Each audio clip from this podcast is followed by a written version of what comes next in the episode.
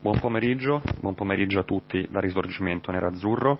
Inizia oggi la marcia di avvicinamento verso la nostra campagna europea di Europa League per l'appunto, che avrà luogo, avrà inizio giovedì alle 7. Il nostro avversario sarà il Ludo Gorez, ma prima iniziamo a dare qualche informazione flash.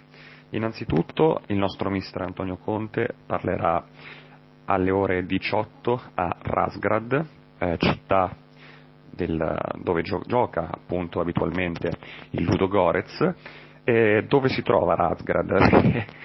giustamente quando si affrontano questi avversari, no? che anche a livello calcistico hanno un blasone eh, modesto, si, mh, mm, non si hanno tante informazioni. Quindi Razgrad si trova in Bulgaria come prima cosa ed è una città a nord-est della Bulgaria, quasi al confine con la Romania e con Bucarest.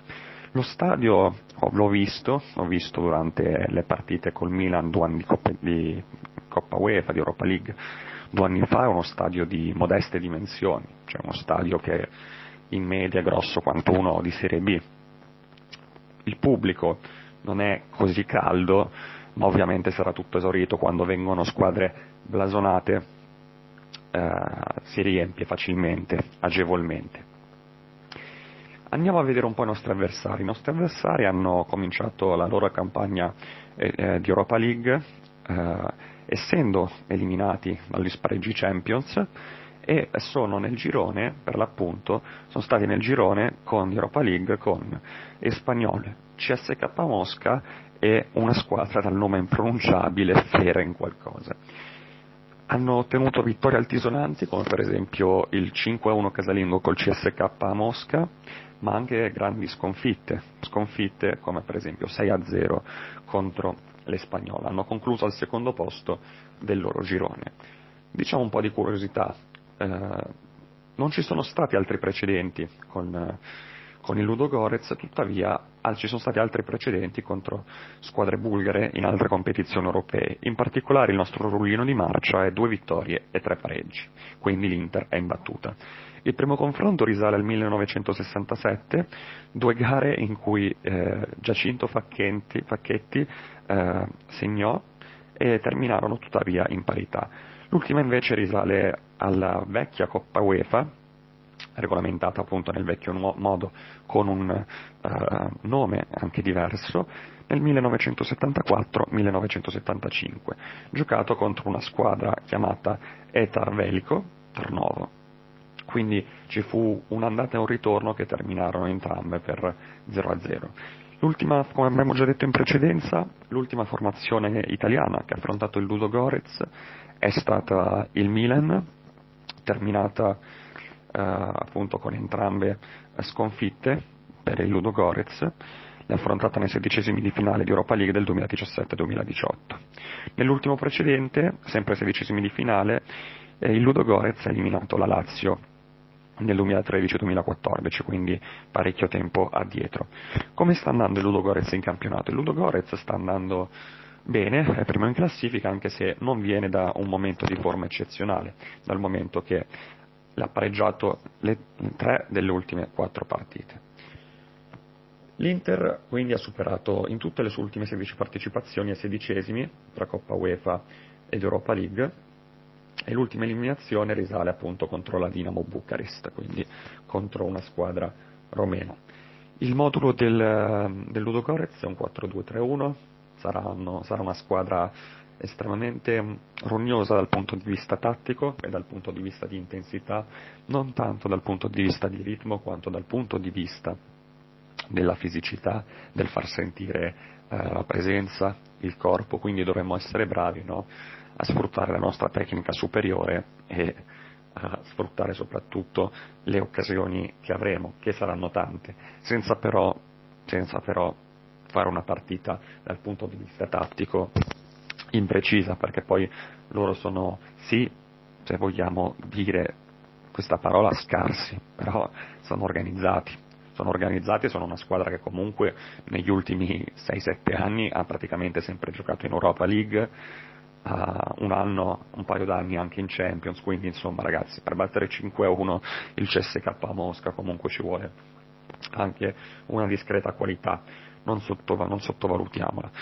Le mie impressioni per questa partita sono positive, nel senso io non mi focalizzo, come ben sanno i ragazzi, io non mi focalizzo mai sul risultato finale o sul, o sul trofeo alzato o meno, quanto no? nostra, eh, sulle nostre evoluzioni tattiche, sulle nostre eh, qualità e sulle nostre idee che mano a mano si sviluppano, quindi si implementano. E io mi aspetto di vedere una rosa eh, fatta da seconde linee di fatto, cioè mi aspetto Ranocchia per dire centrale, con Miraghi e, e Moses larghi, in attacco, vabbè, Sanchez e Lautaro. Io Lukaku personalmente lo farei rifiatare perché nelle ultime partite l'ho visto molto molto molto provato a livello fisico, ha provato comunque a dare il suo apporto, è sempre molto generoso, però è inevitabile che poi quando vai ad affrontare squadre come la Lazio, quando vai ad affrontare squadre come il Napoli, che comunque sono organizzate e hanno un'ottima tecnica, vai, vai in difficoltà. Meglio Lukaku con la Lazio che con il Napoli, comunque questo c'è da dire. A centrocampo le scelte sono abbastanza forzate, nel senso io farei riposare Vesino e proverei dal primo minuto Eriksen.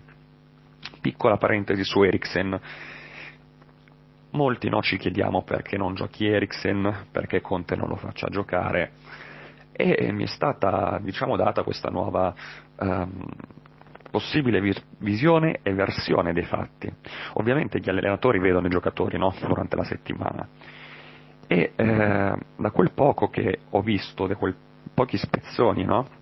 che ho visto di Eriksen in campo, mi è sembrato sempre che tirasse indietro la gamba, che evitasse il contrasto, no? e per un allenatore come Conte questo è abbastanza inammissibile, quindi magari eh, sarà dettato no, questo suo atteggiamento non dalla mancanza di voglia quanto dall'assenza di forma e di condizione fisica, quindi lui tira un pochino il piede indietro perché ha paura di farsi male, visto che non è al 100%, però un allenatore come Conte, che sappiamo che qui cura prima no, la tenuta atletica e poi tutto il resto, è fondamentale. Ciò nonostante io lo, lo metterei come trequartista dietro alle punte e proverei appunto anche Sanchez e Lautaro, quindi un, un tre quarti e un attacco estremamente tecnico. A centrocampo Brozovic ovviamente è un perno inamovibile della nostra squadra, quindi della nostra formazione, quindi giocherà titolare, presumo, e eh, l'altro posto se lo giocano Barella e, e, e Vesino, con Borca Valero che potrebbe giocare qualche minuto, perché ricordiamo che Borca Valero arruolabile, si allena in gruppo da ormai una settimana, una settimana e mezzo, e quindi sono fiducioso di vederli, vederle giocare qualche spezzone. Nel complesso, ragazzi, niente, questa è la mia, diciamo, versione del, di Ludo Gorez Inter, confido che alla fine la spunteremo perché siamo nettamente uh, superiori e sarebbe un peccato snobbarla perché questa competizione. Non, io sono dell'idea, magari un po' impopolare, che tutte le competizioni vanno giocate al 100% e vanno giocate per vincere senza ehm, trascurare e tralasciare dettagli che poi possono rivelarsi a fine stagione importanti perché la Coppa Italia siamo in semifinale, in Europa League si può accedere tranquillamente, ma senza proprio fatica, ai quarti di finale, poi da quarti di finale in poi inizia ad incontrare squadre che eh, portano stimoli anche differenti rispetto al Ludo Gorez. E comunque porta sempre prestigio, ragazzi, perché non nascondiamoci, è una competizione europea, è una competizione in cui i tuoi giocatori si mettono in vetrina e ha anche l'opportunità di scautizzare giocatori che eh, magari prima non conoscevi. E chi lo sa, magari può nascere una nuova occasione per il mercato estivo, che prima non si considerava. Un saluto a tutti da Risorgimento Nerazzurro e sempre Forza Inter.